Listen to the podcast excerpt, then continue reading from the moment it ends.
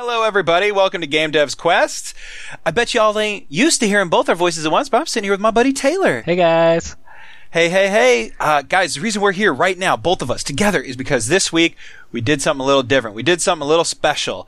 And we hope you guys enjoy it. It ties nicely into our theme for this month, which is goals, motivation, keep going, don't quit. We got a chance to sit down with some great people in the game dev community.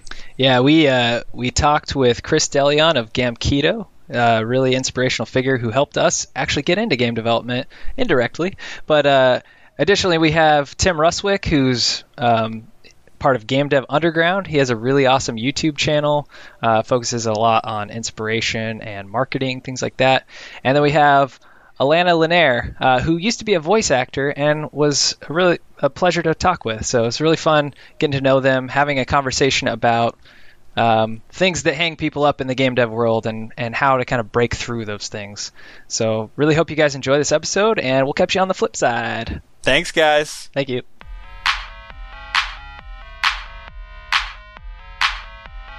Game Dev's Quest.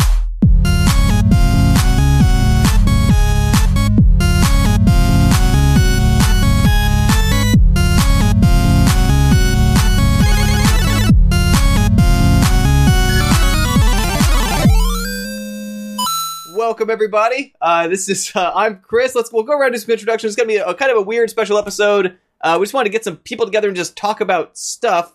What stuff? We'll talk about in just a minute what that's going to be. But first off, who's with us today? I'll kind of go through order on my screen. Taylor, if you want to introduce yourself.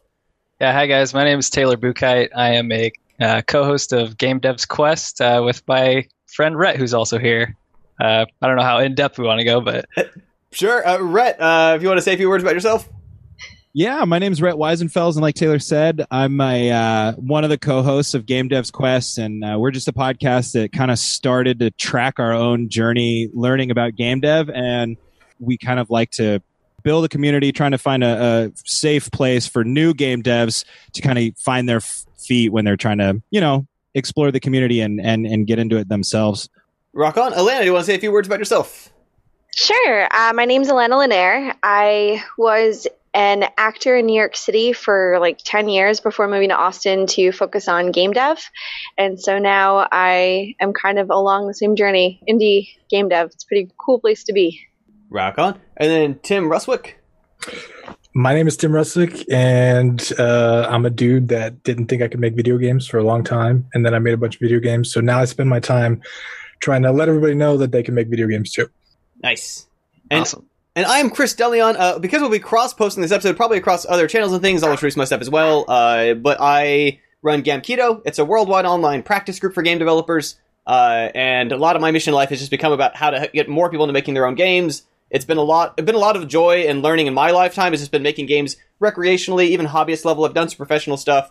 My real love has really just been the stuff I do, like freeware, where I've got nobody like telling me what to do, no bosses, no investors, no customers to satisfy, just doing what I feel like. And so that's kind of what I'm about. And so as far as topics to talk about today, even though a lot of us share a background in game development and interest in it and can like address things in those kind of examples, we're thinking maybe some more kind of general subjects for people out there. A lot of people watching, listen to our stuff, may come from some other small business background, software development and apps that aren't games, etc. And so I think, which was all had the idea about like quitting, ? Because that's something that like, in very nuanced ways can be looked at different scales. I think it's a super great question to jump off of. Was that you, Tim? Maybe? Yeah, I think, because I think the big problem for anybody that, because I've been on YouTube for close to a year now, and I've been working with a lot of game developers, putting out content every single day, and I talked to a lot of game developers by that. And what I didn't realize for me was that the major problem in all of this, making a video game, making your dream game, making your indie game, is you stop too soon. That's the biggest problem. It's not all this marketing. It's not all the stuff. It's not all the things that people think. It's just they stop too soon.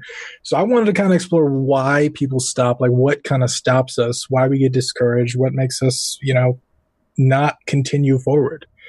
What do you guys think about that? I feel like that's a tough question to answer. It all depends on the person. For me, like growing up, I was never very confident in myself, and I think that's a lot of game devs. Like you first get into game dev And it's so cool and so exciting, like all the possibilities of things you can make. And then you realize what it takes to make a game that's cool and polished. And something I'm struggling with, being a pretty new game developer, is making a game that's actually fun to play. Like, yeah. I've made plenty of games. Last year I made 9 games, and none of them are fun. Sometimes there's perception of people who are beginning game developers or outside of game development, especially like the armchair critics, will be like, oh, why didn't they just make this more fun? As if it's like with music. Like, why didn't they just make it more catchy? It's like, turns out... that's, you don't like dial up the fun. That's not quite how that works. There's a craft to it. That's not though, and I think part of why I like that it's at different scales of sometimes like to do the things we're meaning to do involves quitting some stuff that we change our minds about. Because like I for years was blogging every single week about game development. Like that was my Hobby Game Dev blog. It felt like this part of me. And at some point I reached a point where I was like, this is not where my energy is best being expended. And like I had to make a conscious choice to quit that in order to move on to do, for that matter, the podcasts and the ebooks and the other stuff that like was a good direction for me. But each step of the way, sometimes like there's reasons, right, why we needed to do quit something or some things or a way of doing things or. Well, and especially. Go ahead, Taylor. Sorry, Tim. Especially for people like people who are your audience, I feel like Chris is mostly geared towards hobbyists, at least at the start. And I'm a hobbyist. I work full time. I have a wife. I have animals. Like, I have a lot of things that I need to take care of every day. So to say, okay, today I'm going to spend an hour or 2 hours on game dev, that's a choice, but it's also a sacrifice. So like, what things am I going to stop to make game dev possible? And there's a lot of hobbies that I have sacrificed for it. So yeah, I mean, the majority of my life, because when I started game development, I was like 15 or 16, and I stopped making games because I had this belief that it just wasn't possible for me to do it, at least make money with it or get anywhere with it. And so I ended up going into marketing, and 10 years later, I was really unsatisfied with my life, and then just kind of had like a quarter life crisis and just decided, oh, well, the video games are the thing that I love. I want to go back to that. And going through that now and trying to help other developers along the way, it's like that belief was what stopped me. It wasn't my ability. It wasn't my capability. It wasn't financials. It wasn't anything. It was just the belief that I didn't think it was possible. And I'm finding, like, for me now, making games, it's still like that same belief still comes up for me sometimes, but in different ways.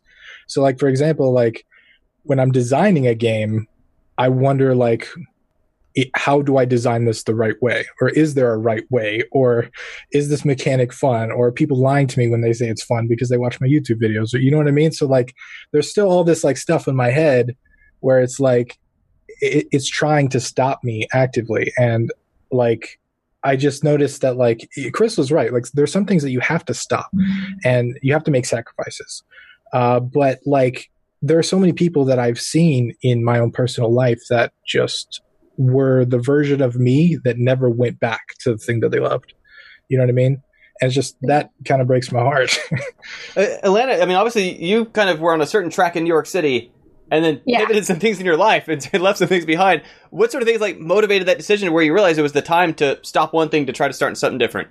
Well, I always did stage crew and behind the scenes stuff, and I always kind of enjoyed that more. But I don't know. Well, actually, long story short, I got into a car accident. I got into a really bad car accident where I had to sit on a couch for a month, and I couldn't really do much other than sit there and think. And I realized that a lot of the things I was doing it because it's just what I've always done. So a lot of the habits that we pick up, it's just something that we've always done, and we never really questioned it. I've always been an actor. I've always lived in New York. This is just what I do. And when I started thinking about it, I realized I'd like to create something of my own as opposed to being a part of someone else's idea and their design.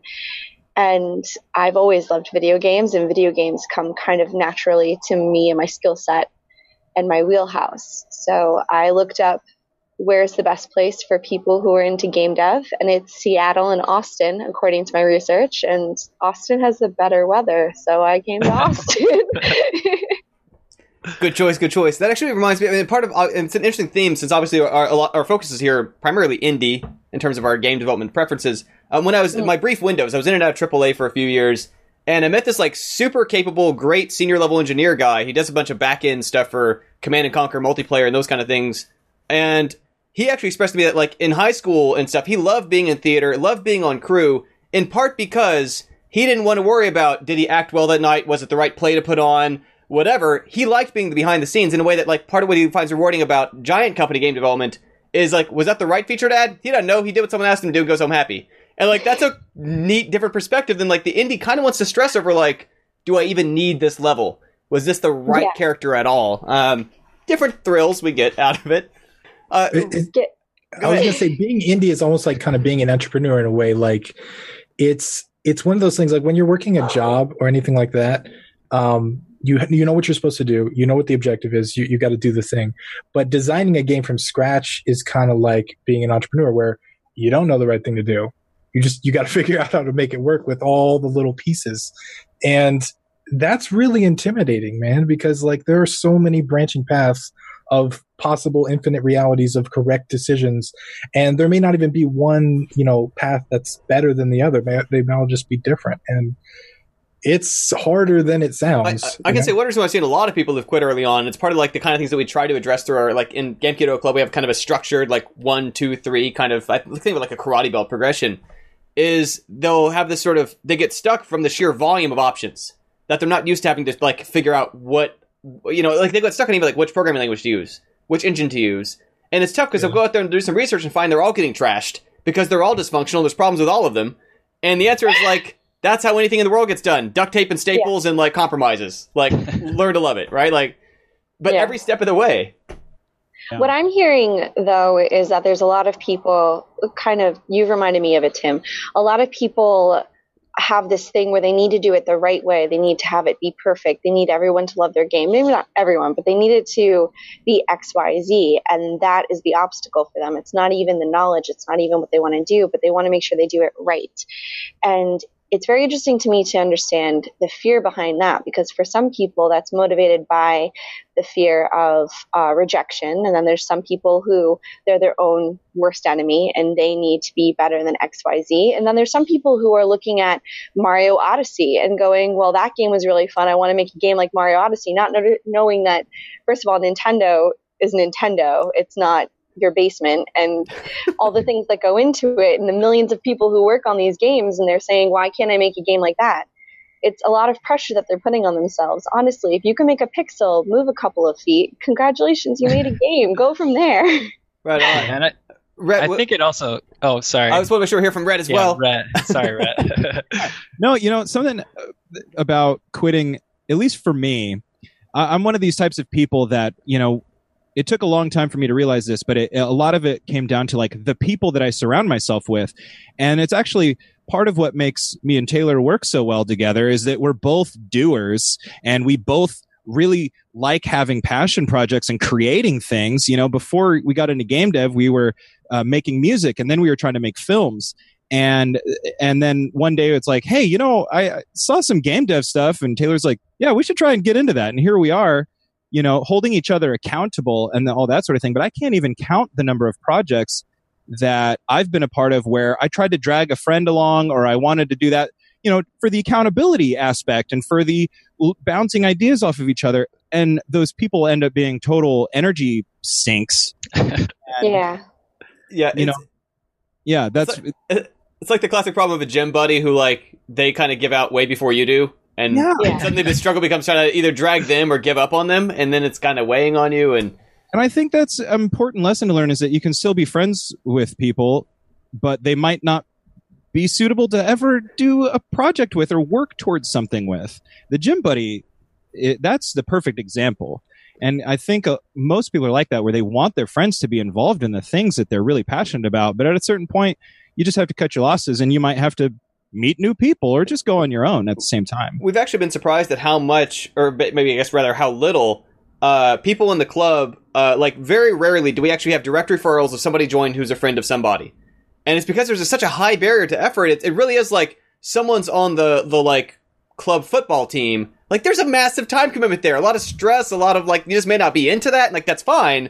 But like you can be friends with the person and just not do that thing that they're sinking those hours into. That's fine.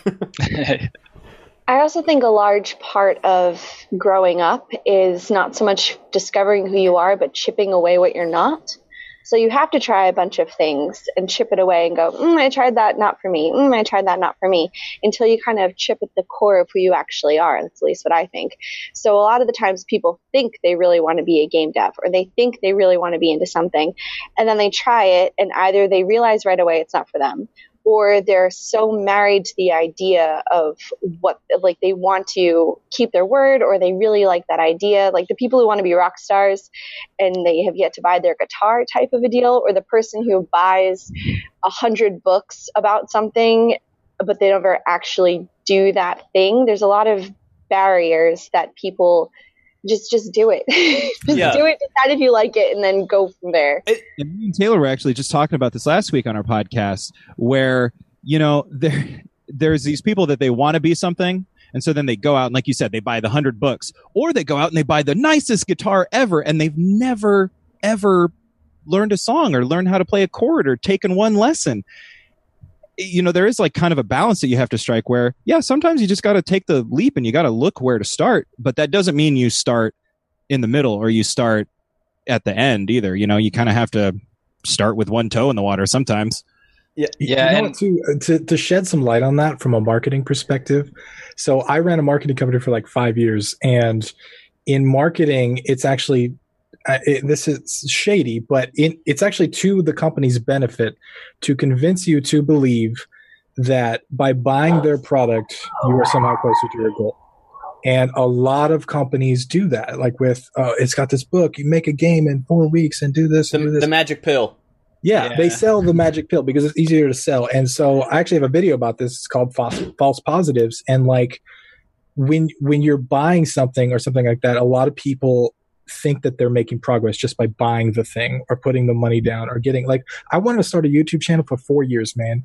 I bought the camera 1 year. I bought the microphone the next year.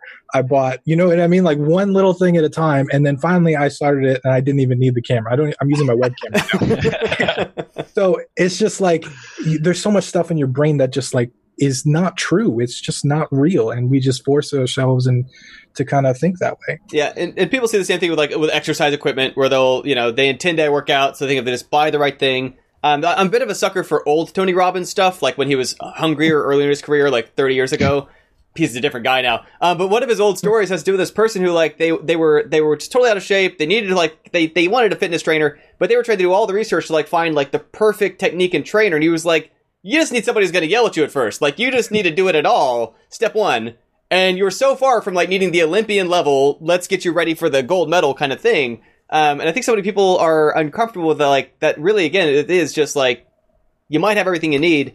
I have seen, though, the opposite effect. And that's part of why I moved away from that free weekly blog entry for 6 years on Hobby Game Dev, was realizing how many people just kind of thumb through those, like, they're in the magazine rack in a store and, like, they have a vague interest in it, but they're not committed. They're not really doing it. They're kind of on the outskirts of like, oh, that's neat. That happens. Whereas like once someone does get like at least a little bit invested, and I'm not saying a lot, I'm not saying go buy the exercise equipment, but we do tend to prioritize the things we've spent money on. Like, well, I'm paying for a subscription to WoW, so I may as well log in at least a few times a month. And there's this bit of a investment effect of like, if someone's got no kind of skin in the game or nothing to kind of redeem out of it, again, we prioritize like, well, I already bought these books, so I should read them before I do something else. I don't know if y'all felt some of that in different aspects, or does it just kind of not resonate with your stories? I think the key is that you don't have to buy the year-long gym membership. You know, you can start with the jump rope, or you can start with the free weights or the punching bag. You can hop on the bicycle and ride around town. There's so many cheap entryways into things. And I do agree that an investment is a good way to build accountability towards yourself. But at the same time, it doesn't have to be the $1,000 guitar or the hundreds of dollars of gym equipment.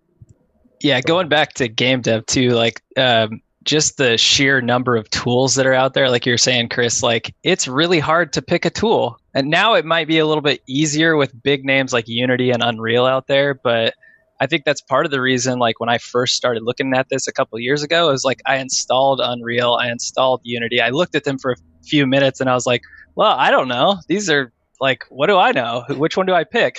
Really, I feel like to get started, you just have to pick something. And it doesn't matter like you read on Reddit or whatever, people hating on one thing over the other because this programming language is more efficient than this one or whatever. Like I've seen people with like Clickteam Fusion, a game engine that does, I mean, as far as I know, no programming, make amazing games. You know, it doesn't matter exactly what it is or what level it is. Just start and establish the habit, whether it's game dev or exercise or whatever. Once you get going, I mean... Yeah, I think sometimes there's this poisonous impression. This especially comes from people who, and I say this with the kindest of hearts because, like, I was one of these people at a point in my life, way back when. But people who, like, especially if they've received deep technical training, have this concern that, well, if you start wrong, you can never fix the problems that you're going to have formed from, like, oh, you started with BASIC, you're screwed. You'll never be an engineer. Done. Game over. Or, like, oh, you used to use Game Maker, you'll never be a real Game Maker. Like, that's the end of it. As opposed to, like, I know plenty of people who, like, for a few years did that, learned some level design from the process, made some collaborative projects, met some people, went to GDC, talked about their projects they're really working on because they're really building things, and then like hopped over to ActionScript 3 or HTML5 or whatever, Unity or whatever programming language platform made sense at the time. And it wasn't a problem that like they'd done this because human beings can still learn new things. It's like not a problem that, you know, I was like, oh, you weird connotation with that too. Like it's one of the like because I stream game dev sometimes and I use Construct 2, which is like a drag and drop type of deal. And people will come into my stream and they'll say things like, "Oh my god, LOL, this guy makes game dev YouTube videos and he doesn't even program." And I'm just like one, I remember how I used to think that way. I absolutely used to think that way. I used to think like, oh, I'm an elite programmer. That person just uses that program. They don't know what they're talking about. But what they don't realize is I spent 10 years programming. I built super applications, web applications, all kinds of stuff. And I went back to that because it takes me 10 minutes to make a platformer, whereas it took me 8 hours in Unity to figure that out the first time. Right? So like people, there's a connotation there. I'm not sure where it comes from, but like, when you can get past that, I've helped a couple people get past that. Like, I really promote that as much as I can because, like, I don't think you should spend all the time and learn the stuff and build all the technology or build a game engine or do all that if you want to make a game. Because there's easier ways to make a game, right? Just go straight for the goal, skip all the... That's like learning how to drive a car, but before you can get your license, you have to build the car. Like, why would you do that? When I do my little speed coding videos, I do them in HTML5 JavaScript because what I like is, like, you can walk into a store, open Notepad, type it, and now the game runs on that machine. There's like no install, no whatever. But I'll have comments on there like, oh, but can you do it in assembly? And I'm like, I actually did in 1997. My first game was Snake in 1997, like with DOS and C++ and assembly inline. And it turns out most of that is like wasted time. Like it does not help me or in anyone at this point to like know how to write a pixel plotter, to know how to like change resolutions with system interrupt calls or anything. Like none of that matters anymore. That's just dumb. And the sheer amount of time people waste on like trying to learn antiquated technologies to like you say, like build their own car before they learn how to drive is just like there's a layer there that can like, okay, I want to focus my game development on like, where should my shape be? When should the sound effect play? What happens when things collide? Not on just like these very rudimentary, you know, Have you ever seen the person who builds their own toaster? Like from scratch? That was insane. That was insane. Like the dude like mines his own ore and like smelts his own steel and like builds his own plastic out of like materials from trees and whatever. It's been like 5 years and I think 5 figures or something insane to just like make this really terrible looking barely works toaster. And it feels like that sometimes, right? Like that. But people feel like, and maybe that's part of the reason why people quit, because they feel like it's not legitimate unless they're doing that. And they get frustrated by the high wall to like, oh my God, all this work just to get text on the screen. And there's a. Are you guys familiar with Twine? Or is it Twine? Yeah, Twine. Just that. Just make like a choose your own adventure Goosebumps novel. That's a game. Make a board game. That's a game. Get a deck of cards. That's a game. Go to camp and look at what the kids are doing. That's a game. We don't need to make Call of Duty and everything. Oh, it's so frustrating. Go on. Sorry, guys. It's only a game if you spend at least $85 million on it. I think we all know that is coded from like zeros and ones. Yeah, exactly. Yeah, binary only. Screw assembly. We only do straight machine code in this family. Oh my goodness. You were saying I interrupted someone. I'm sorry. No worries. I think Rhett, you've got us next. Yeah, me and Taylor have a close friend actually, and he was, you know, into coding and really interested in game dev long before me or Taylor got into it. And but he's one of these guys, you know. He's been building his own game engine for years now, more than 5 years, I would say probably even close to 10. And every time I talk to him, you know, he's got these grand plans about, well, his game engine, the game he's going to make with it. As soon as he's done, he's just got to, you know, finish putting the physics in and doing all this stuff. And I started Game Dev with Taylor last year. We've been going at this for about exactly a year now, and I'm further along and done more projects than he has. And I've mentioned to him, you know, he thinks that using a tool like Unity is almost cheating. And I've almost broken down that conception that he has, but he's one of those types, you know, it's like, oh, well, I made my own game engine. It's like, yeah, but what do you have to show for it now? Yeah, and that... Or go to Taylor? I'm sorry, Chris. No, go for it. I was going to say, that's the thing, though. Like, the player doesn't care. They don't care that you made your own engine. They just want to play something that's fun. They don't care if you made it from, like, sprinkling fairy dust on a box and, like, the game inside. They literally know nothing and don't care. Where do you guys think that comes from? So I was going to say, and to that engine point of Unity, like, 10, 11 years ago, for our, like, Spring Carnival, I programmed a little game in OpenGL with C++ to, like, make this little simulation of our buggy relay races we do at where I went to undergrad. And then just as an experiment, like 6 years later, I rebuilt in Unity because Unity didn't exist at the time. And I did in 3 hours in an evening, completely rebuilt all of what took me 10 days of, like, not sleeping when I was in undergrad using C++ and OpenGL. And I was like, oh, now it involved kind of skirting around some Unity ways of doing things and breaking some defaults and going under the hood and whatever. But, like, it was just so much ridiculously faster. And I do wonder where that impulse comes from. And again, I've known plenty of these people, but I think part of where they get lost sometimes too, and you mentioned like they're developing their engine, haven't maybe finished a game yet. Part of what I've tried to steer people away from is like where a good engine emerges from is use cases. It's that you've built a game, you've gutted, scrapped, and reused some of that code on another game you built, gutted, scrapped, and reused some of that. So now it's been battle tested against 5, 6, 7 different use cases. That's where Unreal Engine came out of. Unity Engine actually began as a failed game that no one played, but the tools they built were generalizable enough, they just kept running with it and made that their sort of focus of their business. Like, game engines that are good come out of a use case, not from just, like, scrapping code from someone who doesn't yet know how all the pieces actually get used or have to fit together. Like, see, I think it's the opposite side from what you guys are saying. I think it's that they want so badly, but they're either so afraid something's holding them back to making this game, and you did, so they're not okay with that. So, but it's not a real game. You didn't do it from scratch. Like, I'm doing it from scratch, which is why it's taking me so long, but you didn't do it right, and you made a fake game. So it's like a procrastination insecurity thing, I think. Yeah, probably defense mechanism, right? I think it comes from like the same place that like a lot of this like toxic nerd culture sort of stems from. Yeah, for mentality, it's like, oh, what? You don't like Harry Potter as much? Like nobody can like Harry Potter as much as me. You don't even know what house you're in, and you think you like Harry Potter. You didn't even build your own game engine, and you think you're a game dev?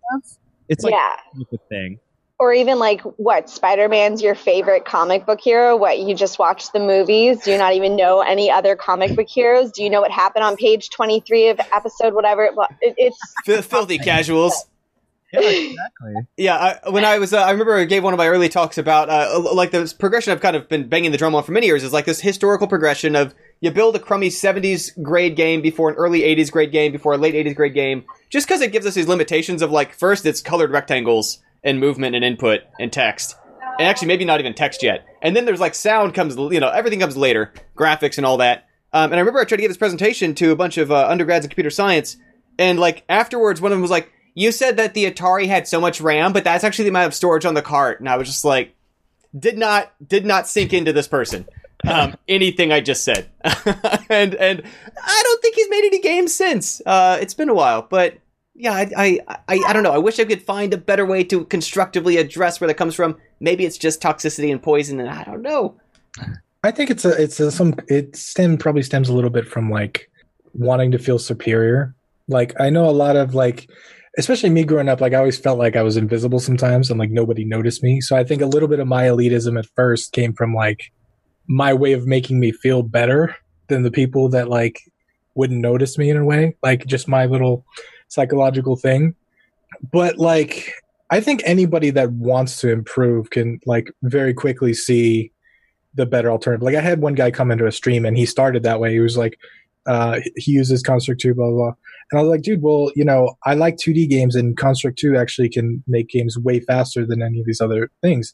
And then he started asking me questions, and it was like, I started to see this slowly, because I think the community around like my streaming wasn't one of that toxicity. Right. And so he was the odd man out in that specific community.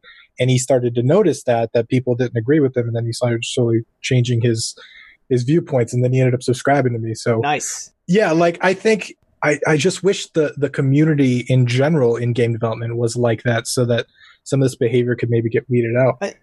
I wonder how much of it might just be sort of, and I know nothing about the statistics involved, or whatever, but like vocal minority effect of, like, many people are like totally reasonable, but like we don't hear them complaining as much because they don't send us hate mail. Yeah. Maybe. I think it's also gotten much better. Like this all used to be so new and so foreign and so strange. And this actually relates to, I think, part of where maybe it still comes from is I will see people on Twitter who are otherwise doing good work and reasonable, who are giving advice that was correct advice when they got started 11, 15 years ago. Part of what's kept me relevant as an educator is I keep upgrading and updating my knowledge and techniques and methods and platforms every 5 years or whatever. And they're still stuck to like, well, in 2005, here was the right thing to do. And I'm like, if it was the right thing in late 2017, it may not be the right thing to do now. Like, that's everything just changes so quickly. It used to be necessary to do things certain ways, and they were right then about what was right for them. But like, there's also this idea that there's only so many best. There's only so much room at the top to be the best of something. There's plenty of room for everyone, and I wish that everyone would be just wonderful at what they do, and we could all be wonderful at what we do, and then we could all have killer games to play, but we all want to be the best. Maybe Pokemon just got in our heads when we were a kid. Like, I don't know what it is, but people think that there can only be one or two. I mean, it's the best. The definition kind of screwed me over there, but you know what I mean? It's a scarcity mentality. Like, there's not enough room for everybody wherever we're headed. And I see that a lot in game development. It's like, you'll see, if you look on Reddit, you'll see people post games. Oh my God, this guy is making the same game I am. My 2 years is completely shattered. What am I supposed to do?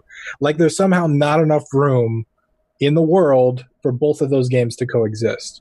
Yeah, and I don't know really where that comes from. Obviously people, I think they know in general that competition is hard and worse it's ever been, but they get the wrong idea because they don't realize, like, everyone that I know in my professional circles who's like at the top of App Store pages or Steam pages, whatever, are super collaborative, help out everyone else they know in the network as much as they can, all on the same team, pushing themselves up as best as they can in opportunities and connections and otherwise, and like cross-pollinating learning about like contract negotiation or whatever. Because the ones who are like trying to lone wolf shark it for themselves don't stand a chance against the group, the collective mind of professionals who are willing to like not be that petty and realize that like essentially at an indie scale of sales, there's infinite customers. Like, no indie developer is ever going to like, oh, because they've sold this game to everyone, no one's going to buy another one again. John Carmack had a great point of this many years ago as pre-indie about like some interviewer asked him, Half-Life 2 was about to come out, Doom 3 had just come out. He's like, are you worried about Half-Life 2? Like doing better than Doom 3, he said he hopes it's great because when people like buy a game they like, they buy more games. When they buy a game they dislike, they stop buying games. I think it's the same reason that McDonald's sets up across the street Burger King, right? Most people are like, oh my God, they're going to pull customers from each other. But no, that corner has a bunch of people that want to buy hamburgers. That becomes the place in town for when you're hungry. Yeah, I'm going to set up my Burger King and I'm going to set up my Taco Bell. You know what I mean? Like, yeah. It's people don't realize, like, it's the same reason why malls exist. There are all these competing stores in the same place because there's a bunch of customers and there's plenty for everybody. Taylor, haven't heard from you a little bit. Yeah, what I was going to say was it's kind of cool just hearing, because you guys, I think you guys are more in a professional sense, obviously, than me and Red are. But it's cool hearing that people who are at the top have that kind of positivity, because what keeps me coming back, honestly, like I just started streaming on Twitch as well. And what keeps me coming back is that I have a couple people always in there that are always encouraging me, always being positive. And I don't know if it's because, you know, I listen to people like you, Chris, or other podcasts that are much more positive. You know, it kind of seeps into us smaller newbie game developers, and it really keeps us back. It keeps me encouraged, and I end up finding myself surrounded by those kind of people. So maybe those people that are more negative either convert or go away. I'm actually sort of glad you bring it up, partly because, hey, thanks, that's awesome to hear. But also because that does remind me, when we talk, again, the sort of initial question of, like, why do people quit? Partly there is this both fear and not unfounded of, like, haters, of just, like, really destructive, go-after-you harassment kind of... there's things I shouldn't say out loud because it's going to give people ideas for techniques. I've had lots of things happen to me online, and just purely based on, like, I unfollowed the wrong person on Twitter, or, like, from a video I'd post or whatever, just get high volume of just hate. Emails, posts, replies, just problems. I've had people try to break into my Facebook account 2 or 3 times a week for months on end. Wow. That's, yeah. And I think sometimes people hear those stories. I've had one of my training clients, she was asking, like, she had seen the episode about, what was it? Is it CSI that bases, or, CSI, the show that bases it on the headlines? Like, Law and Order. I think it might have been Law and Order. And, like, about the story, they kind of did the episode about what happened to Zoe Quinn, and they changed the story around or whatever. She was like, should I be worried about getting into this based on, like, the harassment and things that happen? And there's no easy answer to the conversation, because, like, hey, it kind of does happen. Yeah, it happens, but don't make that why you don't join. Right. It happens more the bigger you get, and that's just reality. Like, the more people that are looking at you, the more people are going to hate on you. And when I started, I was terrified that somebody was going to say negative in a YouTube comment. But like, as time went on, I realized that, you know, like, the amount of emails I get, the amount of comments that are just so awesome, the amount of people telling me, like, I helped them finish their game or whatever, those far outweigh any little negative comment. And what you start to notice too is that the people that are really negative, they usually don't have a profile picture, usually not using their real name. And like Chris said, and one time when we were talking, he's like, I like to imagine they're probably like 13 years old. Yeah, well, and that's the thing, right? If you argue with an 11-year-old, like, you already lost. Like, there's no win to that scenario. They might be. But yeah, and I think part of where the effect comes from, though, is this very real problem of people will put out a game on Steam or on the App Store or whatever, and there's a psychological effect of, like, if you have to get one negative comment for every, like, 100 positive things, that's the one that's going to weigh on them when they're trying to go to sleep. That's the one that's going to get under their skin. But, like, maybe it just wasn't for that person? It's also keeping one foot in the real world and not online. Yep. Because there's this... I don't quite understand it, and I do this a lot too, but... you don't have to put everything online. In fact, the internet is full of strangers who don't care about you, and they're just saying something because they think it's funny with their friends. So unless you would announce it to a room of a billion strangers and then feel like hearing what they're going to say, just don't put it on the internet. Or make your profile private and have a private profile with just your friends to go on about that stuff. But the internet is just full of people who do not care about you. Most people, there'll be a small percentage that can't stand you. There'll be a slightly bigger percentage of people who honestly care about you. But the majority of people do not care either way. So if that type of thing is going to hurt you, just don't put it on the internet. Yeah, I think a lot of the power of, like, learning in a setting like a university, or part of what we try to do in the club or whatever, is walls. That, like, not everyone's first time playing a song needs to be on a stage. Like, we put our games up there. We don't heavily promote and market them because, like, they're not really for the in-person. They're to practice building them. We just put up as demonstrations, like, here's the kind of stuff we do. But, yeah, it's not necessarily about, like, don't put it in front of 100,000 eyeballs if the aim isn't to, like, have it poked holes in for, like, was this worth my time and money? Because it's a practice project. You're getting started. You're learning skills. You're getting basics. You're, you know, it's a first song on the piano. Well, and I hear that too a lot, where, like, if you have a game that's up on a market store for free, you know, that's something completely different than if something was 99 cents.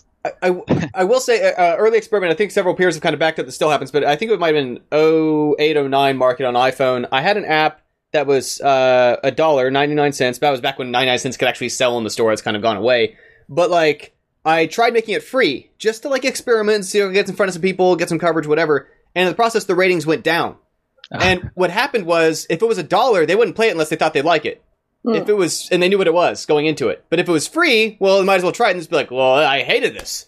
They knew nothing about it going into it. And this realization that filter actually kind of helped improve customer satisfaction in a way of, like, unless they understood what it was, they were going to cross that barrier into, like, trying it. You know, that kind of thing can also affect sales. I don't know if you guys know this, but back in the day, I had an application that it basically helped people get their assets into a game engine. An FPS Creator was like this drag and drop thing where you make FPS games, but you had to use their assets. So my program kind of took your own custom assets and put it in the program. And I was selling it for $5, and I was pushing it everywhere on forums and trying to sell it for $5. Wasn't selling. I wasn't making much. So one day, read a bunch of marketing books, read a bunch of psychology books, and realized, like, okay, maybe there's a perception around $5. So I increased the price to $29, and I made the page look a little more high-end and all that stuff, and then it started selling like crazy. And same program, same everything, but there was just some kind of perception around the higher price tag than the $5 one. And coincidentally, I got a ton of positive feedback on that too. No, I was terrified people were going to say, oh my God, Tim's a sellout. He raised the price on his thing. But no, everybody was saying, this is awesome. This is an amazing program. This is awesome. And that was super interesting, man. That's what got me into marketing. Nice. Yeah. Rhett, you got something to say? Yeah, that's the same. I run into that same issue as a small business owner, and I see it all the time. People are coming up into the field that I work in, and they price themselves out because they're trying to be too competitive, and they go lower price than everybody in the same industry, and they get no business because people go, well, they're clearly not worth it. Right. Yeah, yeah. There's this popular point from, I think, Tim Ferriss back in his 4-Hour Workweek stuff about, like, that the competition at the low end is enormously higher than competition at the high end, because so many people have all these confidence problems that won't let them operate there, because so many people don't feel like they can deliver at that level. And so what ends up happening is, like, part of why the 99-cent apps disappeared was that, like, there were just this gush of them in a way that, like, the rates to actually advertise to try to acquire a user can't justify that price versus higher-end stuff. You can actually sustainably run it. There's an artist that I follow on Instagram. I think his name's Dave Cho. And he was starving for years and years and years, and he would paint these amazing things, and he'd try and sell them for, you know, $50. Well, that was too much, so he started selling them for $10, and he still couldn't turn them over. And finally, he came into a windfall. I think he got involved with Facebook somehow, and he just started painting all the same things, and he'd be like, I could price it whatever I want. He'd price them at $80,000, $100,000, more paintings than ever. He'd paint them and sell them like that. Yeah. It's obviously very different to not be in a position of needing the money to be able to experiment freely and so on. But yeah. It's this great point of, again, like, we value these things. And I think there's actually some literally psychology research of, like, wine and bottles with different price labels on them. And they have various kind of measures psychologists do for happiness readings and what that means in some sort of the most objective sense possible. And people legitimately, like, get more pleasure out of drinking wine that they're convinced was expensive than if they see on the tag right there that it was a cheap wine. That's part of the experience, apparently. Yeah, that brings up a good point, though, because another thing that I've noticed with a lot of game developers, like, I'm guilty of this myself, too, even understanding this stuff, is that a lot of game developers spend a lot of time on their product, but not their packaging, not their, like, the way that they present the product, the way that the page looks, the way the trailer looks, and all that stuff. And it, like, that stuff is so important, because more people are going to see that than they're going to see your game. You know, like, I think that's a huge reason why Bendy and the Ink Machine is doing so well, because Meatly puts so much effort into the iconic image and how it's going to sell and what will it look like on T-shirts and what will it look like in the item. I think that's a very good point. It's really good branding, because I've heard of that game multiple times. I've never played it, but I've seen it from so many different sources, and it's like, I know the colors that represent that. I know the icon, the imagery, and all that stuff. And there's so many, like, because I do a thing called Feedback Friday every once in a while where I play people's games live, and people will send me links to, like, store pages, but it's literally just a title and a download link and a white page. And I'm just like, I don't know if this is a virus or what this is. Like, it's just a blank page. Game.exe. Go for it, Tim. But, dude, like, the point of that page is to sell me on playing it, right? Like, you got to think of that as, like, a step. This is step one. Is to get them to click. Step two is to get them to download. Step three is to get them to play. So it's just the amount of people that just don't even focus on packaging at all is insane. And I think everybody should do it a little more often. Well, and these are definitely reasons why people quit, whether it's small business, game development, or otherwise, is from either underpricing and trying to think that they're going to make up for it in volume, where, like, unless you're running a Super Bowl ad, like, you can't reach that kind of volume to make up for infinitesimal pricing. Or this thing of, like you say, paying no attention to the communication to the person. What is this thing? I think a lot of people with technical backgrounds or creative backgrounds always have this, animosity is the wrong word, but this resistance to learning the marketing side, because we feel like it's slimy or manipulative or tricky. And I think some things that have helped me is to realize that, like, really it's about communicating what is this to somebody, and would they want this? And when you look at it that way and realize, like, then I'm doing them a favor to get this in front of them, to be like, you will be glad that you've been introduced to this. And I think it was, Tim, your point that you were explaining to me that, like, it's spam if it's not for you. And I thought that was a good way to look at marketing, where, like, if it's for me, then I'm actually, like, really glad someone let me know about, like, I need this in my life, this game or this product or this software or whatever. When you guys see those ads, like, traitors hate him. Jaws dropped by the doctor. Right? But the dude that is looking for that underground supplement that nobody else knows about to impress his buddies at the gym, he's sitting there going, like, oh, that's ad for that. Nobody's going to know I'm clicking on this. I'm going to buy these supplements. You know what I'm saying? So, like, you really got to think in, like, their perspective, like, what. That's one of the reasons why competition is good as well, because you have stuff to choose from. You could say, oh, my game's like that game. What did they do? How does their page look? How does their trailer look? If you're creating something completely new, you know, you have no idea how to sell it or who it's for. Yeah. And that actually goes back to the earlier point about the symbol being like, oh no, I'm making a game with a dragon. And I discovered someone else has already made a game with a dragon. It's like, it turns out that, like, there's also a nonstop stream of World War II games that everyone's still buying all of. And, like, and there's this sort of, like, this subtlety effect of, I think it's called the mattress store effect, where, like, some people want a higher price sale where they're going to, like, kind of be a little more pushy. Some people want just a relaxed experience. And even if they're all selling exactly the same products, all these different mattress stores coexist on the same blocks. Because, like, people don't all want it sold the same way. They don't want quite the same thing. There's these new subtle nuances where it doesn't matter if it's also a space marine platformer. Like, yours is different somehow in a pretty important way. In some personality, some hook to it, some different key that, you know. And, like, that's of interest to people. Whether or not it's a little more realistic, a little more arcadey, whatever they can easily, conveniently communicate. Yeah, by all means. Go for it, Taylor. I was just going to say, I think a lot of people, too, they just have their favorite genre, and they just want to play really the same thing with, like, a different look to it, you know? So, like, for me, talking about not making games that are fun, this month I started making a game that has, like, a feel like it's a real game. You know, you can move your little character around, and it feels much better. And so, I don't know, I feel like the fact that I'm finally starting to hit a genre that people can identify with is probably a good thing. Yeah, I'll say up front, a lot of the struggle, and I think we've seen less of it lately, but maybe about 5-10 years ago, a lot of the struggle I ran into is people who felt like they like it'd be cheating to make their game in a genre. Like, that to be indie, they had to resist genre conventions. And I was like, okay, if I go to, like, a bakery, and they're like, that's vanilla, that's chocolate, and here's this thing I just tried. Do you want this one? I'll be like, what the hell? Like, would you just take ingredients and just smush them? Like, these are established patterns of, like, I know what that is. I know if that's for me. I know if I like that.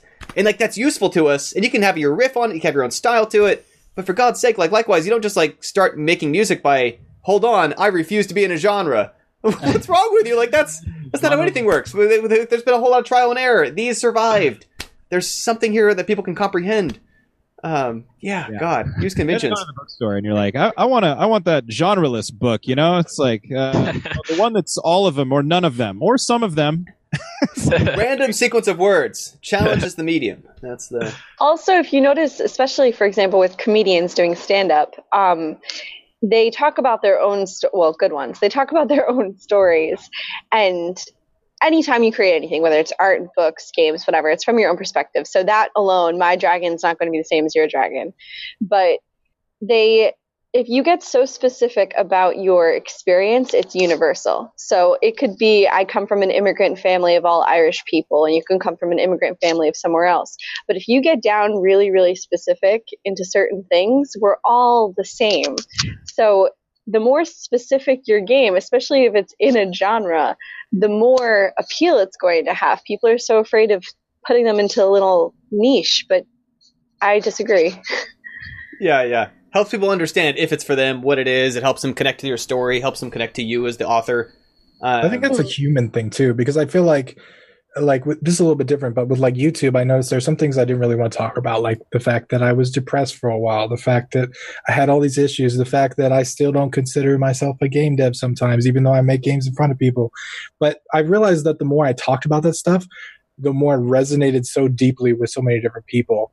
And my brother and I, we always have this thing where we say the more personal, the more universal. Like, the more you think that you're the only person on the entire planet that has ever felt that way, the more likely it is the entire planet feels that way. Yeah. Yes. That reminds me, I used to subscribe to the Headspace app, which is like a meditation app. And there was this one 3-minute meditation where if you were, you know, in a really high stressful moment and you just need a second to take a step back, you listen to one of those. And one of the things he said was, there are 7 billion people in the world. How many people do you think are feeling the exact same way as you are right now? Probably hundreds of thousands or even millions of people, you know? So that is something. Like, it's hard because everybody wants to be unique. Everybody wants to be different and stand out and be valued. But we're all humans. We're all the same, really. Yeah, and actually that's a great point about, I feel like I'm maybe forcing it too much, but to tie it back to this point, like, why people quit does come from this feeling that, like, they're alone in their problems and that, like, no one else has these same doubts, issues, whatever. I've been in and out of several types of professional game development with ways that have been successful commercially for other people, maybe more so than myself, but games that reach people, etc. But I've also been, I was interviewed for some article some years back about imposter syndrome, in which, like, there was lots of things where I was, like, when I was making levels for Boom Blocks, I just, like, I don't know, I just made a bunch of levels, and I couldn't tell if I was doing it right, didn't feel right about it, but every week I'd mash out a bunch of levels, I'd throw away the 25% I liked least, and present the team to others. After I left the team, they dug them out of the archives on the trash to stick them back in the game, because apparently the levels were good in a way that I was like, no, I don't know what I'm doing. And, like, it never goes away ever. And we have one of our online events, what was it? Game Dev Biz or Joy Game Dev. Torimo Muraki, he's been a professional for, like, 30 years-ish in industry. And he still has these problems of, like, he said, like, man, when the term imposter syndrome came out, like, it resonated instantly with everybody. Every experience level is like, oh, yeah, that's all of us. Like, I know it meant something specific or used to. Now it means everyone. Yeah, that never goes away. It's so real, man. Yeah. I can't. Have just gotten to the point where I just incorporate imposter syndrome, like, into my process. You know, every once in a while I'll play, I do music for musicals at, like, local theaters here in Oregon. And it's, like, part of my process. Like, the weeks leading up to it, I'm like, how did I get here? Like, I'm not a musician. I don't know what I'm doing. These people are all great. And it's got, you know, and people are like, well, you're going to do great. And it's like, I know, I need to have this. Okay. Like, let me just have my imposter syndrome. And I think it's part of, like, what sharpens your edge a little bit, right? No matter what art you're trying to create or what work you're trying to do, you think, well, I'm not worth it, so I guess I better buckle down and try, you know, do better than I am doing. And that's how you grow. And I think I use it as, like, a compass, too, to figure out, like, which direction I need to head in my life. It's like, do I feel uncomfortable over here? Yeah, okay. Yeah, our last... also a good thing, because if people... For example, when I was acting, you could always tell who was doing it as, like, a bucket list thing and who, like, it was frustrating. And I get the whole wall to game dev because we have it in acting, because there's people we dedicate, I won't get into it because I can talk for hours about acting and what it's like, but there are people who take it seriously and it's their career and their bread and butter. And then there's people who want to be Jennifer Aniston for the day and they show up. So you can always tell those people apart because they feel like, look at me, I made it, this is it, I'm an actor. And the people who are like, yes, I've been doing this for 10 years, yes, my resume is 10 years long, yes, I worked with Beyonce, I worked on Pokemon, I worked, like, my resume looks pretty cool on paper, but if you talk to me, I'm like, I did some acting here or there in New York. I'm not Jennifer Aniston. She's really cool. I'm not her. The people who are just like, yeah, I'm not Miyamoto yet, I'm not Miyazaki, I'm not Jennifer Aniston or whomever, that's because they have a goal in mind of where they're going and that's where they want to go. The people who are laid back, like, well, I've made it, this is it. Well, great. They're not going anywhere. That's it. They've peaked. It's like The people who go on about the great days in high school. If your great days are in high school, sweetheart. Yeah, there's this great Ira Glass bit where he talks about how people's tastes, when they get into things, they struggle so much because they can tell their poetry, their art, or their writing, or whatever, is just terrible. But their taste is what got them into it. Their taste is what's going to lead them to get better. Their taste is why they're not going to stay bad. But everyone has to either get through that phase of, like, I hate my stuff and I can tell it's bad, or, like, there's no one good. Because, like, people who get there in an instant, like, I'm so satisfied with what I'm doing, are going to stop growing instantly. And their stuff will never be tolerable by anyone. Yeah. In Illinois, everyone on set who works their life off this. Yeah, I think that's... Oh, sorry. Were you going to say something, Rhett? Sorry, dude. Oh, no, sorry. All I was saying is, if you are that person that's instantly good at things and stop, then we all hate you. So. Yeah, exactly. We can't stand you. Go away. But actually, that does remind me of, only tangentially, but I was going to make the point about community. We talk about this problem of, like, this isolation, this feeling that, am I alone in this? Am I whatever? Part of the value of any community, this applies to our club, total, like, beginning, intermediate level people. This applies to the professionals I know who, like I say, have high-ranking stuff on app or Steam or otherwise. Part of what they do is they just turn to each other like, hey, this is stressful and scary, right? And they're like, yep. And, like, the amount of which that prevents them from quitting, from just realizing, like, everyone does that. And everyone who's, even if their game does well, is still, like, sweating the night before of a release of, like, did we do everything we could have done? Did we do everything we were supposed to have done? What if we didn't? It still fails. What's my next plan, etc. Is, like, that's everyone. And just having any sort of peers or community to connect to helps us have some resilience through those from feeling like, that's normal. That's it. That is the experience of doing creative or business things. Yeah, I think focusing on that good enough, because it's kind of weird, because you got people that really think that you should you got the quotes from, like, the creator of Mario about how you should, you know, take all the time you need to make the perfect game and stuff like that. But in reality, like, the way that I've gotten through everything that I've gotten through is just getting to, like, 90%, where, like, no, this is not perfect at all. I'm scared it's going to break, but 99% of the time it works, and some people like it, and it's good enough to push out. It's good enough to do that. You can always come back to it and tweak it and do whatever you want, but, like, that perfectionism, that last 10% or last 20% stops so many people from pushing their stuff out. Let's see what I was going to say. When my time on Medal of Honor Airborne, we were prototyping some stuff using Pacific Assault's engine, which had been through, like, it was originally Quake's engine, through Quake 2 and FAC Heavy Metal and some other things along the way. And the code was just cruffed everywhere.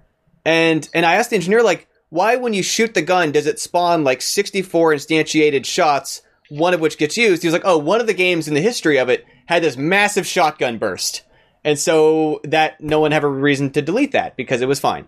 And I was just like, this kind of moment of, like, oh, I see. This is how everything happened. Like, I thought when I was, like, hacking games in college that I was like, oh, I've got all these shortcuts. I was like, that's the only way anything ships. Like, that's reality in life at every scale. Sometimes just, like, kind of in an ocean of it instead of a bathtub of it. But, like, that's it. That's how you can tell good speedrunners from toxic speedrunners, because good speedrunners understand that. And they go, oh, isn't this cool? And they clipped this because they wanted that, and they saved this resource for that, and they get that. And watching them is such a joy. And then you have the ones like, oh, this game dev, they messed up this, and they screwed this, and they were lazy here. You can tell that person doesn't understand how the pieces are put together. And I think that if you watch more of the knowledgeable speedrunners as opposed to the more toxic speedrunners, the more toxic even Twitch streamers who are just sitting there playing, you'll get a lot more information, and you won't constantly get this, like, game devs are lazy. No one's lazy. If you want to be, like, serious about something, go be an accountant, go be a doctor, like, do something where you got a salary and that the risk isn't so much. No one does this because they hate video games. Everyone does this because we love what we do. Right on. Totally. Couldn't have said it better. Yeah. Taylor, were you going to say something? I think I saw you over there. I was a while back. I don't remember what it was. Fair enough. I think all developers everywhere, no matter where you're at, no matter you just started yesterday or you've been at this for 10 years building an engine, wherever you're at, you can make games, and it's easier than you think it is, but it's going to require some dedication. It's going to require working on stuff when you don't want to work on stuff. It's going to require, you know, people posting negative things on YouTube. It's going to require a lot of little things like that. But it's awesome, it's rewarding, and it's amazing. Yeah, agreed. I'll also say, and just go back to this, like, this early point, that, like, it may also involve about the set of things, like, quitting certain things. And I think part of, like, Elaine had a good point earlier about, like, trying stuff and then finding out they hate that or whatever is, like, sometimes people, I think what happens is they try a thing, they prototype, and they feel like that was step one of 11 towards finished product. And understand, like, part of why you prototype is to throw away 90% of what you're doing. Like, to totally trash stuff, because you can't read minds, you can't do what the computer does in terms of telling if it's going to be fun till you try it. And, like, that can be an okay part of it. I remember in high school sports, just, like, there were some coaches who seemed like no one should ever quit anything. If they quit this, they'll quit everything the rest of their lives. And I'm like, no, maybe they should quit football, because there's other uses of this human being's time that, like, in the scheme of their life trajectory, they will not ever care about this, and let them make that trade-off to, like, do this other thing with themselves. I don't know. There's a time and place for it. Totally. Yeah. Also, I think another obstacle to people quitting is that there's this idea that you need to be the next Undertale. You need to be the next whatever. You don't need to be a commercial success to make a video game. In fact, you can make a game and just have you and your friends play it. You can give it to your grandparents. Like, no one has to, you don't have to have it on Steam. You don't have to have it greenlighted. You don't even have to have anyone more than your friend circle play it. Point is, you made the game and it was fun to make. You don't have to make money to do this. So you have to kind of decide, am I doing this to make money or am I doing this because I like video games? Let's start with that before going, do I have enough here that I can make money with? If you go into it, oh, I'm going to make money, again, go to law school. Like, do something where you're more guaranteed in money. Don't join this to make money. It's all about expectations. Yeah. And I really love that point. There's I wrote a blog entry many years ago about my friend in her hometown had a painting in their house, and I was like, who's the painting by? She's like, our grandmother. And like, that's worth more to them than, like, any Salvador Dali painting, than a Picasso, than whatever, because, like, they know this human being, they know where it came from, it's probably a painting of her backyard, and, like, the streams and the trees there that they knew and they went to growing up, and, like, there's so much more opportunity for that with, like, same thing we see in the music scene of, like, it's okay to succeed as a local band that plays at the bars and the pubs and the people there know you and know your life and hang out with you and play pool with you, whatever. You don't have to be on MTV to be, like, a legitimate musician. You can actually, and, like, I love, Jared Holtney talks about this, like, most musicians have day jobs and do other stuff and also, like, create awesome music and love their life doing that. And that's not, like, it's not like it's full-time music or you're not a musician. That's not how they work. It comes down to expectations. Like, if you expect to be a millionaire by making a game and you get zero sales, you're going to be really upset. But if you expect to have 5 people play it on your first game and you release it and 10 people play it, you're going to be super excited. Right. So, like, managing your expectation level, I think, is really, really important. Because, like, I saw a post on Twitter by, like, Mike Rose the other day. He posted a bunch of, like, actual numbers of, like, what people send him. They say, oh, I expect to ship 200,000 units and all this stuff. It's and like limbo. So naturally, it's not realistic. Like, I have thousands of people that watch me on YouTube and I'm hoping I can get 100 sales on my game. Like, that's my expectation. Maybe I'm going to pass it. Maybe I'm not. But either way, like, I'm managing myself. Like, you got to balance it, right? You can't just, like, always expect one person to play it. Like, you got to stretch it a little bit. But at the same time, like, you're not expecting to be a millionaire with your first game, I think, is really important. And I will say an aspect of that I have seen definitely take some people out, like, just flat out done with game development for the rest of their lives, is when they base expenditures on unrealistic expectations. And, like, part of my job as a trainer and a coach and so on in game development is really, like, step one, like, is this your first game? It'll not make back any money. Like, don't spend any money on things unless it's pure vanity expense, because it'd be like paying for better sound mixing on, like, your first piano recital. Like, that's not what's going on here. Any money spent will not come back in any foreseeable time frame on the project, right? Like, that's just... But again, like, if someone chooses to, they want to buy a better asset, they want to add some professional license, whatever they can. But again, it's just that what happens is I've seen people sink 4 or 5 digits of savings into a project that, again, it's literally the first project, like no hope. And then they come to me and they're like, well, what do I do now? And I'm like, I can't fix the situation that you have got yourself into. Like, unfortunately, that's the reality of, like, how every creative field or any business works. It's crazy how many people, like, think that Super Meat Boy was Edmund's first game, or that, you know, like, they, and Tommy's, like, Minecraft, yeah, it was like his 55th or something. Yeah, like, they seem to compare themselves in progress to, like, all of these completed masterworks. And in reality, all these guys have been making games for years. If they haven't, they've been working with people. They learned a bunch of skills. They had more failed games than you can count. Like, Angry Birds was, like, what, their 37th game or something like that? I think that's where my 55th came from in my memory. But it was, like, way down there. And people legitimately, I don't know where the belief comes from, but, like, I hear people all the time say that Rovio made Angry Birds. I want to make a game like Angry Birds. I'm like, yeah, but they didn't start there. I assume it's just survivorship bias, so they don't see it until Probably. It's famous, right? I mean, the first song you heard from Katy Perry, she was, like, already on TV. Yeah, exactly. Exactly. It's the same thing as, an overnight success. There are no overnight successes. The overnight successes are people who have been doing it for 25 years, but you didn't know it because they were the person eating the hot dog in the back of the cafe scene in that movie you didn't watch. Yeah. Yeah. Oh, there was a great thread the other day of it was TV commercials from the 70s and 80s that had Paul Rudd playing Super Nintendo It had Jack Black advertising Pitfall as a child.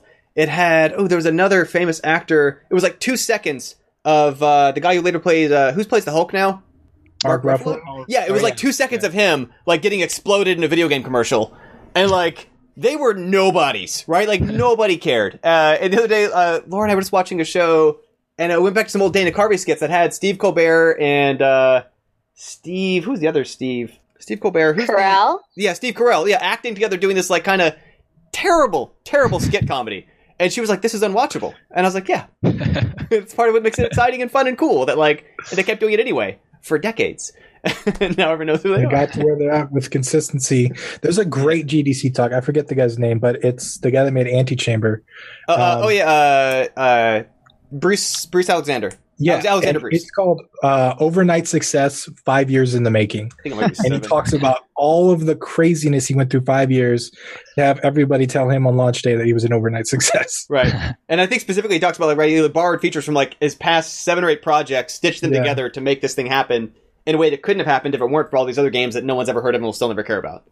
Right on. Yeah. Rhett, haven't heard from you, but what are you thinking about? Where'd you head at? I was saying it earlier because we were talking about kind of managing expectations and all this stuff, and we're still sort of there. But, you know, there's this idea, you know, we're talking, you know, look, if you're making your first game, your goal shouldn't be to make money. But let's say you're one of the kids that's like, I'm going to make a game and I do want to make money. Well, I think part of your desire to keep going after making your first game is, okay, if your goal is to make money, how much money do you need to make to be a success? If you sell one copy, your game made money. Even if it's just your mom that bought it, you know what I'm... If your game is up on the App Store for 99 cents and your mom bought it, guess what? Your game made money, and that should be enough for you. I think managing those expectations is a big part to not quitting. And also just taking your small little victories, even if they're not like the grandeur that you dreamed of. Yeah, I think part of why I've sometimes have steered a lot of early training kind of people away from, like, that as an experiment. There's some great jams that, like, literally focuses, like, sell one copy is, like, the jam's theme. And sometimes I love that those things happen because it makes them, they go through the hurdles of setting up the store. They go through the hurdles of connecting the payment accounts. They figure out, look at what's involved with it. But it's sort of like I was a bit of a woodshop kid in middle school and high school. And it was, like, no part of our carpentry classes were they, like, here is how to sell the chair that you're going to build. Like, that's a different skill. Like, that's a valuable skill. That's legitimate marketing, business, understanding how to structure an LLC, whatever, how to file taxes correctly thing. But it's not really the same as, like, let's learn the craft first. Let's build an object that someone might desire, maybe yourself, maybe your family member, maybe whatever. And then somewhere down the line, when your stuff is so good, someone's like, I want one of those. Then we tackle the problems of, like, how do I deal with payments? There's, like, a whole government thing I got to deal with. You guys ever heard of Startup Weekend? I've heard of it. I don't know much about it. So basically, it's the premise that you it's kind of like a game jam, but for startup companies. You go there for a weekend and you create a company. And I remember I went to one of them because they're so much fun. And I went to one of them, and everybody formed their little groups, and they're all worrying about their technology and their design. And I sat down with my group. I was like, yo, we're going to sell something this weekend. We're not going to make anything. We're going to sell something. So we spent an entire day trying to figure out what we could build to actually call people and sell them. And I wanted to sell some by the end of the weekend. And we actually ended up getting 2 different clients for the actual business that we started in that weekend. And then what I said was like, yo, like, whatever we can sell, we can make, right? Like, as long as we're not going to make any ridiculous promises. But, like, I guarantee you we're in a better space than any other company that builds great technology. They build great whatever. Like, it's thinking about that end goal and what you actually want to achieve, I think, can help you so much. Because so many times what people want to achieve is just right in front of them. Like, they want to make the game, then they want to make money, then they want to do that. But just kind of thinking about the whole process and where your endpoint is, I think, can kind of bring you into a good space. That actually reminds you of this. So I think one of the other things that sometimes people get kind of looped on and they went putting off until they have quit and they never try to do it is they have in their mind that, like, oh, well, my fallback plan is there's a kind of game I know I can make that would do well, but let me first try to do these other things. And they keep kind of like fantasizing about this, like, plan B that, like, well, my fallback plan is I'll make a match 3, right? Like, I know how to do that, and that'll sell, and that'll be fine. But let me do this other thing first. And if they'd ever actually do the thing, and the people who do the thing figure out pretty quickly, like, that's way harder than it sounds. That plan immediately fails. And that's when the real creativity starts of, like, this is harder than it looked like. What do I actually have to do? How do I validate an idea? Yeah, just like that. Rather than trying to build these different barriers between them and just trying the thing they think should be tried, because they keep putting it off until they quit, and then they're like, well, and then they tell themselves the story, like which is kind of fantasizing about high school. They think of like, well, if I would have done such differently, then it would have been great. I almost did. I was one step away, one game away from taking off. I think that's where prototypes come in as well. Like actually building something very quickly that you can play and kind of pass around and test is some, like the problem with building engines is kind of the same as building a really large scope game as when your first project is like, there's so much dark work. There's so much work that you don't see any visual indicator of that you're moving forward. There's no, like, nothing there. Yeah, and the only real playtesting you can get is having people apply it and do something with it to give you feedback on correcting it. And that's part of where I think when I see people go, and part of why they don't go to shows, they don't go to conferences, whatever, is they feel like, oh, that's just a way to get people aware of my game, and I can do that online. What they don't understand is you're showing people your game at conferences to get it ripped apart.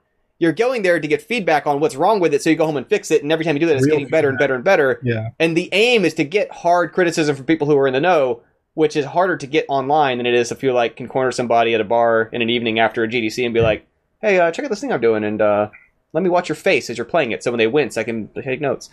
Taylor, I haven't heard from you in a little bit. What are you thinking about? Well, I was just going to say, I mean, with game dev and really anything, it all starts with just doing something. I mean, I was one of those guys for a really long time who watched tutorials or read books or, you know, just pretty much had a passive buy-in with something, you know, and didn't actually start doing anything. But once I started establishing a goal, like the biggest thing that's really helped me is establishing a goal of hitting 10 hours a week of working on game dev.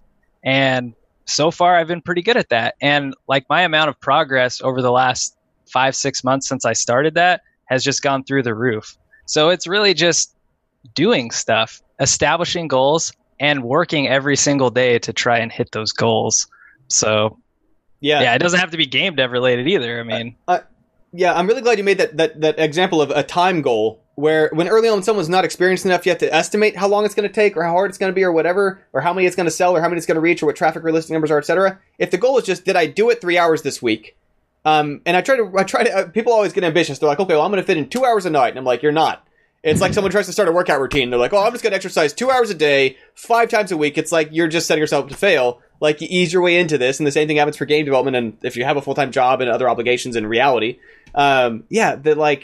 did I do the 5 hours a week? I am successfully making progress. I am doing what I had to do at this phase to get myself those later problems. And I love that you mentioned, too, these things where you kind of soaking it in for a while, where so many resources, I think Chris Wade, Chicago Game Indie, he was writing about how, like, he recently went back and watched some old GDC talks that at the time he just did not have the understanding to, like, really, like, latch into. And now he does, because he's building this awesome sports dog sausage game, whatever the thing is.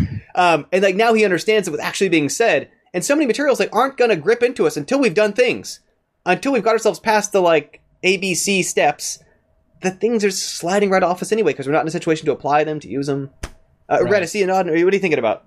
To me, what you're sort of saying about the ideas and the concepts sort of sliding off people until they have their foot in, that was one of the biggest roadblocks to pretty much any of the hobbies that I've ever gotten into, and especially game dev. And I found that once I had Taylor to help me, you know, sort of learn the coding vocabulary and learn the game development vocabulary, it didn't matter. Like you said, it didn't matter how many videos I watched. It didn't matter how many books I read. You know, I really had to figure out the starting place, and the starting place was the vocabulary, you know? And I think that goes for any sort of hobby. You know, same thing with music. If you don't know what your music teacher is saying when they say this, well, then you need to take a step back. You need to really lay that solid foundation before you can move forward. Yeah, and so I work in IT, and I'm kind of starting to take over some roles and responsibilities at work that I am not too familiar with, and it does make me really anxious, you know, because like just this last week, we had a network outage for a minute, and I didn't know exactly what that meant with all of our different systems, but it was actually a good thing because it was trial by fire, and now, because I was in such a high-stress situation for an hour, the next time it happens, I'm going to be so much more well prepared for it. So I feel like that's kind of with game dev too. Until you know, just put yourself out there, start doing things and learning trial by fire. Like that's the best way to learn. You're going to remember it the next time you run into this one bug, or oh, this is the best way I make my character move this way, or whatever. Yeah, and I like that point, too, of the learning from the discomfort. That's where so much of the learning happens. That's actually, like, where someone should be really suspicious is if they've been, like, perfectly comfortable doing what they've been doing in game development for many years. It means that they are not getting better. They're not learning new things. They're not tackling new challenges. They're not growing. And I do think one of the reasons I say people quit is that they have their core wheelhouse. Everyone kind of comes in, usually with some sort of skill background. A lot of them code. Some of it's art. Some of people are literally coming from a musician side and want to kind of bring it to life. But what they happen is, as soon as their skills go outside their main domain set, and they suddenly have to thinking about watching, like, business videos or thinking about code side or audio side, whatever, they just sort of, they want to mute and turn that off and not have to think about it, not have to stress about it, make that someone else's problem in a way that, like, if you're trying to build a thing that's going to reach people in the world, free or otherwise, you got to pay attention to that stuff somehow. You got to cross these gaps that we're uncomfortable in, that we're used to being able to kind of be like, oh, but I majored in this, so that's my license to not think about anything else. Yeah. Well, the consistency in the discomfort. But also, I think one of the things that has kind of derailed me a couple of times is having that consistency, experiencing discomfort, getting somewhere, and then missing a day. And then I missed day one, and then day two, I'm like, oh, well, I missed yesterday. Now, yeah, it's all good. And then 3 days and 4 days and a week and 10 years. And I think one of the things that I've always, like, tried to do is when I do miss a day, I continue on the next day like nothing happened. Just keep on that train of consistency.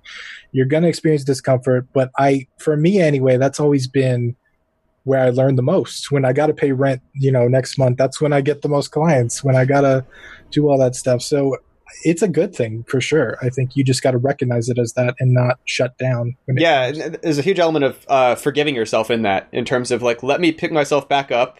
And I think part of this just comes from, like, if I was not me, but I was someone else who knew me, like, trying to think about what would I say to myself, and I'd probably be like, yo, it's fine, like, just get back on the horse, like, whatever, like, that's one day a year, it doesn't have to become weeks or months, because when we lose people, like, out of a collaborative club setting, it's usually if they go weeks without any sort of involvement, it gets harder and harder to get their wheels spun back up than if they just, like, had a slow week, and that's fine, come right back.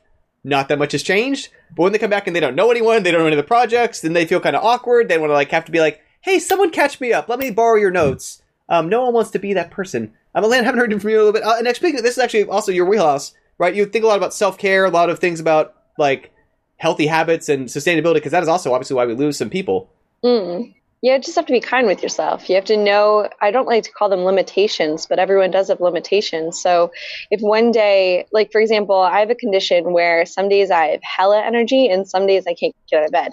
So if I have one of those getting out of bed days and I sit there and I beat myself up over something I can't help, who's that helping? It's not going to do anything.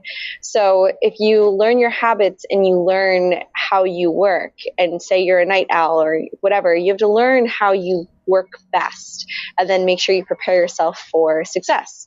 So I know that I am dead to the world before 10:30 in the morning. So if I schedule something for before 10:30 in the morning, it better be something that I don't need a lot of attention for. Otherwise, I'm purposely setting myself up for failure. So if I know that I need these days, that there will be days that I cannot help it, but I will need to just be on the couch with a blanket over my head, then I can't have it. For example, your time goal. I can't have a time goal of, well, every day, 2 hours a day, or even a half an hour a day. That wouldn't work for me, because some days a half an hour a day is impossible. So if I have some sort of like, well, this week I will focus on this topic type deal, that might work better. So it's being kind to yourself, knowing how you work, and not beating yourself up over something that you can't help. Yeah. Knowing the strategies that may work for someone else but may not work for you. And so, and I run a kind of side mission of mine is trying to help people, like, try to apply some game development stuff we've used to help people in other situations who, like, have this thing they're meaning to do, but it's actually start a business, start a podcast, write a book, whatever. It's not a game. And one of the things we ran into, the first thing I sent a list was like, hey, here's a story about this technique my dad found helpful. It didn't work for me. What's your stories? I heard back so many people like Pomodoro just did not work for them. That, like, it's obviously, it's famous in part because there's people it works for, and they tried it again and again and tried different things, and it just didn't stick for them. And it's like, okay, well, it's the same reason why there's different foods and, like, different styles of clothing. Like, not everything's for everybody. And to not feel like, therefore, we're broken, therefore, we're defective, therefore, we don't have any way forward. It's like, okay, well, try another one. Keep shopping. Curious to hear from the rest of y'all, what are some other things that, like, you find in terms of what has or hasn't worked for you in terms of self-care, time, personal management, that kind of stuff? I, you know, one of the things, because like with my YouTube channel, I've been posting a video a day for going on 10 months. Every day, same time, 10 months. I don't think that would have been possible without the YouTube schedule feature. It just wouldn't have. Because there are some days where I make 5 videos in one sitting, and there are some days where I cannot get in front of the camera. And everybody looks at that. They look at the end result, and they say, oh, Tim's so consistent. He's awesome. He posts a video every day at 9 a.m. No, there's sometimes where I'm like, yo, I know my next week is going to be gone. So I make a bunch. But I think knowing that, paying attention to myself, understanding that there are some days that I'm just like Alana said, just not wanting to get out of bed. Like, there are days like that, and you have to plan for them. So I always make sure like I have extra videos in the queue if something happens or anything like that. And my game dev is the same way. Like, even a couple months ago, I decided to just stop taking client work and go full-time indie. And even that, like, that was my only job at that point. But still, it's not possible to do 15 hours a day every day.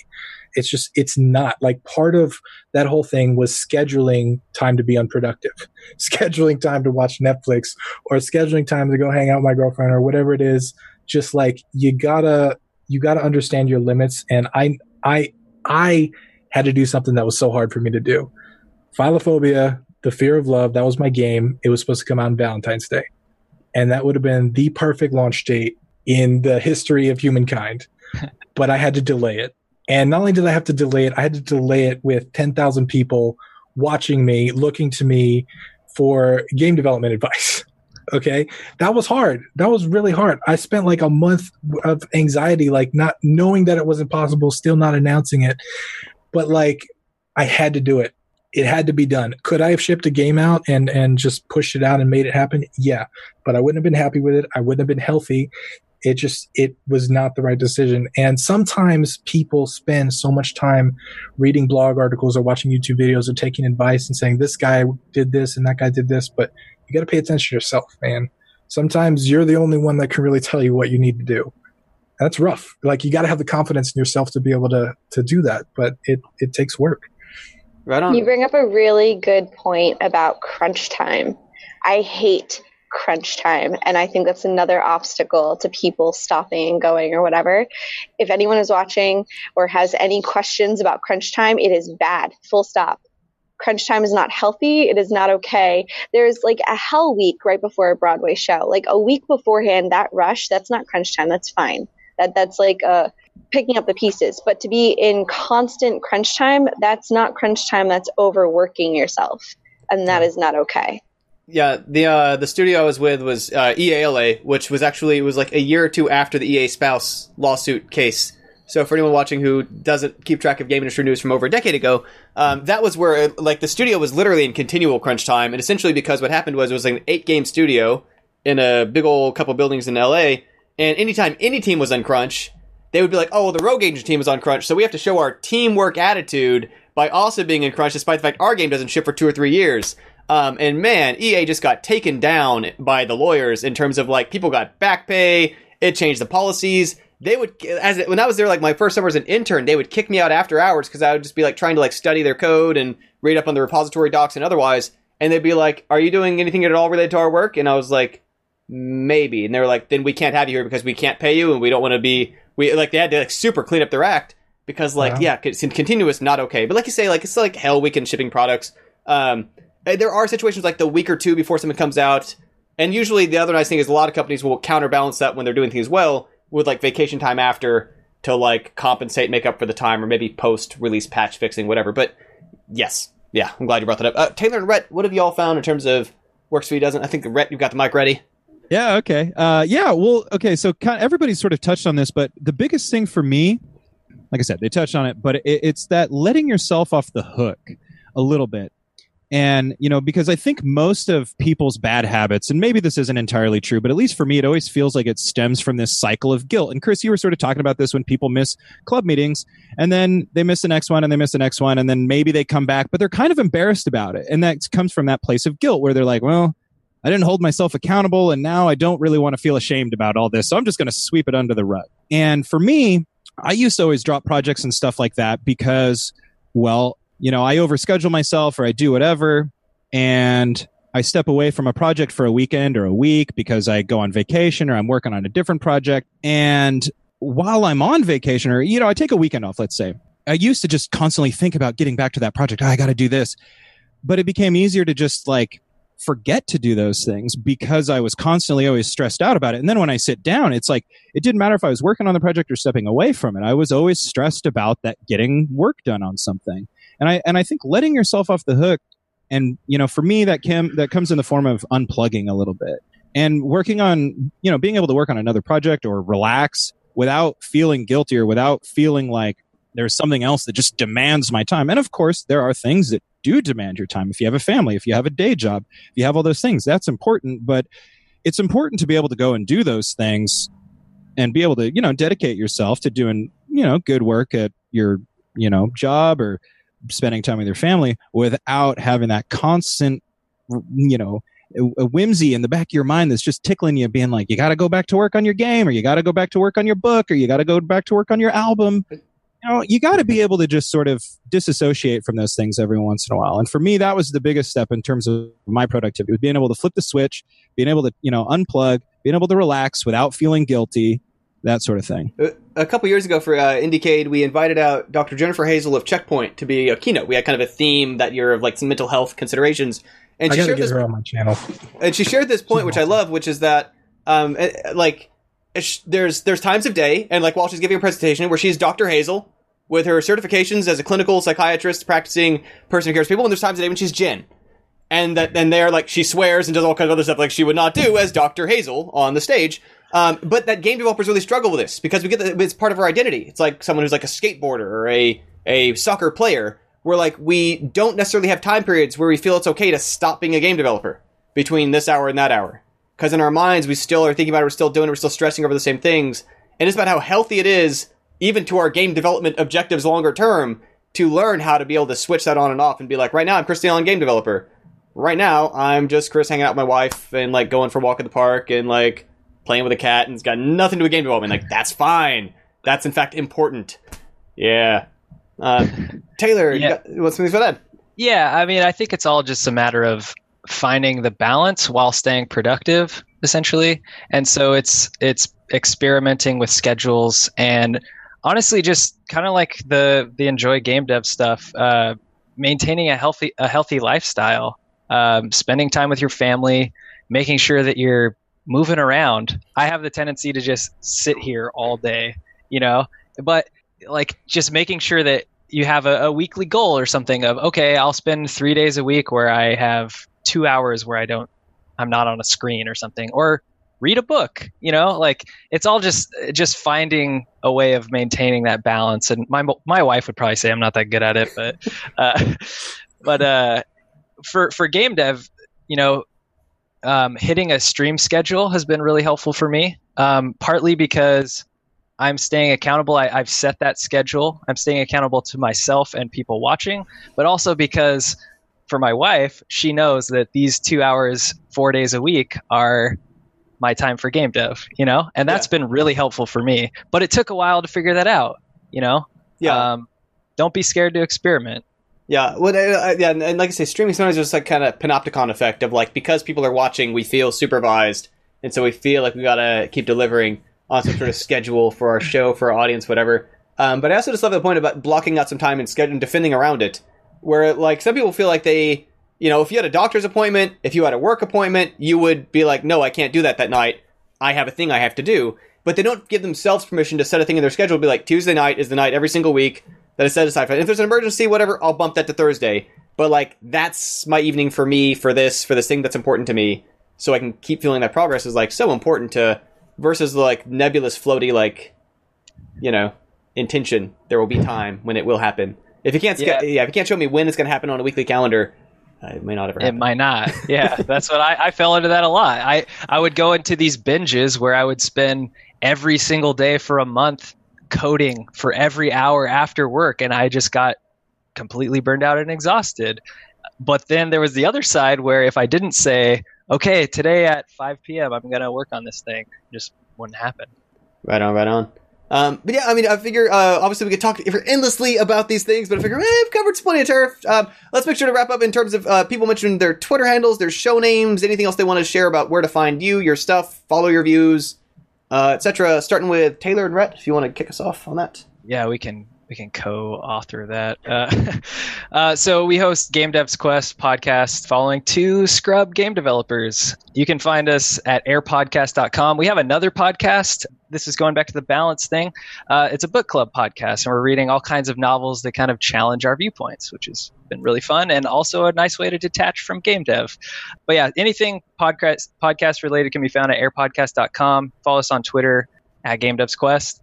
We also have a game jam coming up. That's one thing that we've really had fun with over the last couple of years last year has been hosting game jams on Itch.